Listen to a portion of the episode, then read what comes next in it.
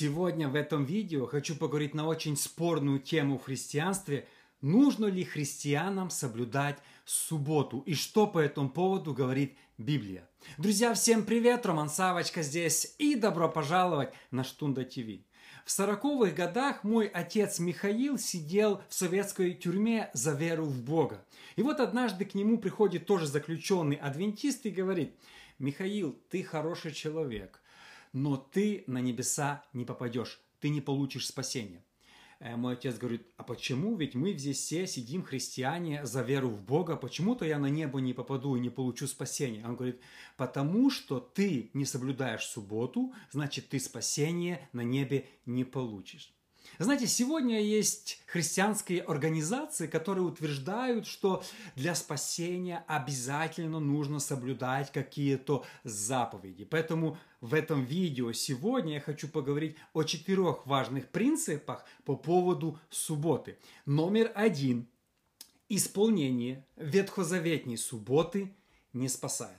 Вы знаете, э, в старые времена, в Старом Завете для спасения нужно было исполнять 613 заповедей. Это такой был список, и для того, чтобы получить спасение, угодить Богу, они соблюдали 613 заповедей. В Новом же Завете мы спасаемся не исполнением 613 заповедей, мы спасаемся через жертву Иисуса Христа. А вы знаете, тот человек, который утверждает, что для спасения нужно обязательно исполнять субботу, он нарушает Евангелие, и для него суббота стала идолом. И это очень серьезно. Знаете, если человек говорит, ты не спасен, потому что ты поклоняешься Богу, в воскресенье, а не в субботу, Богу мы можем поклоняться, молиться, должны каждый день.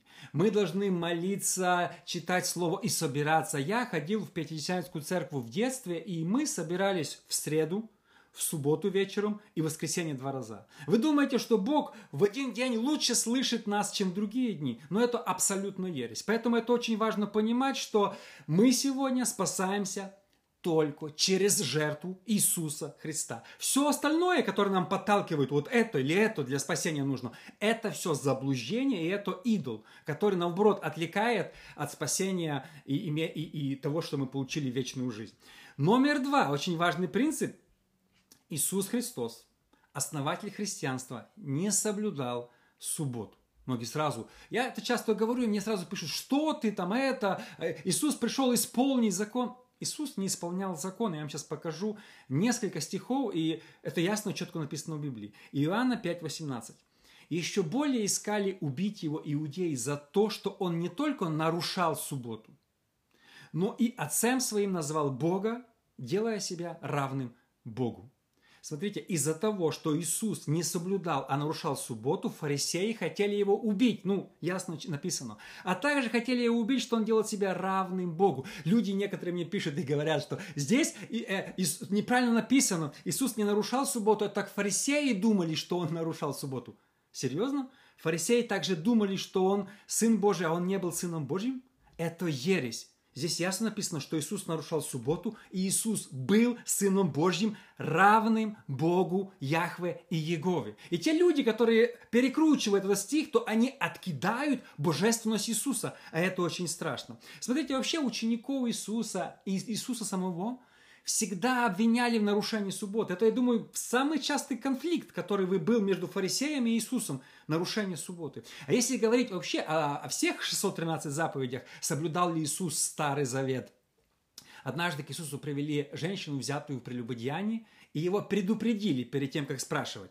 Моисей повелел побить. Ты исполнишь закон Моисея или нет?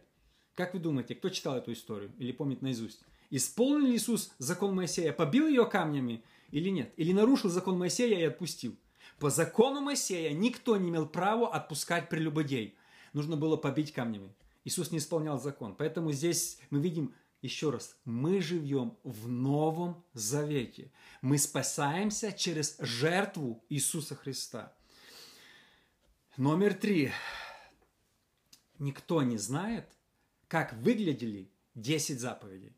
Сегодня, когда мы говорим, что мы поклоняемся Богу в воскресенье, я считаю это единственный правильный этот, то часто адвентисты и другие могут задать вопрос, а ты что, не исполняешь 10 заповедей? никто не знает, как выглядели 10 заповедей. Вы знаете, что существует 19 разных списков, и они все расходятся. Э, раввины имеют один список, отличающийся от христианского. По какому списку мы должны идти? Самаряне сегодня имеют вообще другой список. Э, в 10 заповедей самарянских там написано одна из 10 заповедей поклоняться Богу на горе Геразим раз в год обязательно. И они считают, что если ты не будешь исполнять эту заповедь и не ходить на гору Геразим, то ты не будешь спасен. Кто сегодня ходит на, гору, на гору Геразим, получает спасение. Смотрите, э, вообще слово 10 заповедей в оригинале не 10 заповедей, это люди придумали. В оригинале дек, декалогос, десятисловие. Это единственный раз, который упоминается в Старом Завете. Декалогос. 10 слов. Не 10 заповедей, а 10 слов. Декалогос упоминается всего один раз в Старом Завете, и там идет перечисление заповедей под ним. Исход 34.28, где упоминается декалогос, 10, заповедей, 10 слов. И, при, и пробыл там Моисей у Господа сорок дней и сорок ночей, хлеба не ел и воды не пил, и написал на скрижалях слова завета десятисловие. Кстати, очень хорошо переведено на русский язык. Десятисловие – декалогос. Десятисловие. Смотрите, если вы будете читать 34 главу дальше, после этого, как он спустился с горы, и там описаны эти 10 слов, они отличаются от привычных, которые мы имеем 10 заповедей. Если вы читаете, почитайте дома 34 главу Исход, там дальше написано, когда он 10 словия, и дальше написано, какие слова там были на скрижалях. Посвящать первородного или выкупать. Это одна из заповедей, которая в 34 главе Исход. Если родился у вас первородный, вы должны выкупать его или посвящать Богу. Кто сегодня выкупает первородного? Ну, кто сегодня исполняет эти 10 заповедей? Вторая. Семь дней праздновать фестиваль опресноков в Иерусалиме. Какой сегодня христианин каждый год ездит в Иерусалим, особенно во времена ковида? Напишите, сколько людей было в Иерусалиме в прошлом году, в 20-м, и праздновали опресноки. Ну, сколько? Семь дней жили на улицах. Никто не в состоянии сегодня исполнить эту заповедь три раза в год являться пред присутствие Бога. Смотрите, это еще раз исход 34 глава, после того, как написано слово десятисловие. Почему я это говорю? Потому что исход 20 глава, исход 34 глава, заповеди отличаются друг от друга. В 34 главе, где упоминается десятисловие, заповеди совсем другие, чем в 20 главе. Сегодня многие люди пишут заповеди с 20 главы исход, но там не написано, что это десятисловие. Десятисловие написано в 34 главе исход, и там заповеди заповеди, которые сегодня многим людям не нравятся. Одна из заповедей десяти у 34 главы Исход – не вари козленка в молоке матери. Это одна из десяти заповедей. Понимаете, разные списки. Сегодня многие люди выбрали один список и говорят, мне этот список нравится, и вы должны исполнять этот список. Э, в Библии 613 заповедей. Раввины, кстати, многие в Старом Завете не выделяли 10 заповедей, по нескольким причинам. Э, первая причина, что они говорят, что если ты выделяешь 10, то ты умоляешь остальных 613. Во-вторых, слово «десятисловие» – это были слова. И говорят, возможно, никто не знает, как выглядели эти слова. Не 10 предложений, а 10 слов. То есть каждая заповедь – это было одно слово. Какие это были слова на скрижалях конкретно, никто точно не знает. И смотрите, еще одна интересная мысль, когда Иисус в Новом Завете уже был, он сказал, когда с ним фарисеи спорили, он однажды их подразнил, сказал такую интересную мысль. Матфея 15.4. «Ибо Господь заповедал, почитай отца и мать, кажется, пятая заповедь, и злословящий отца и мать смертью да умрет».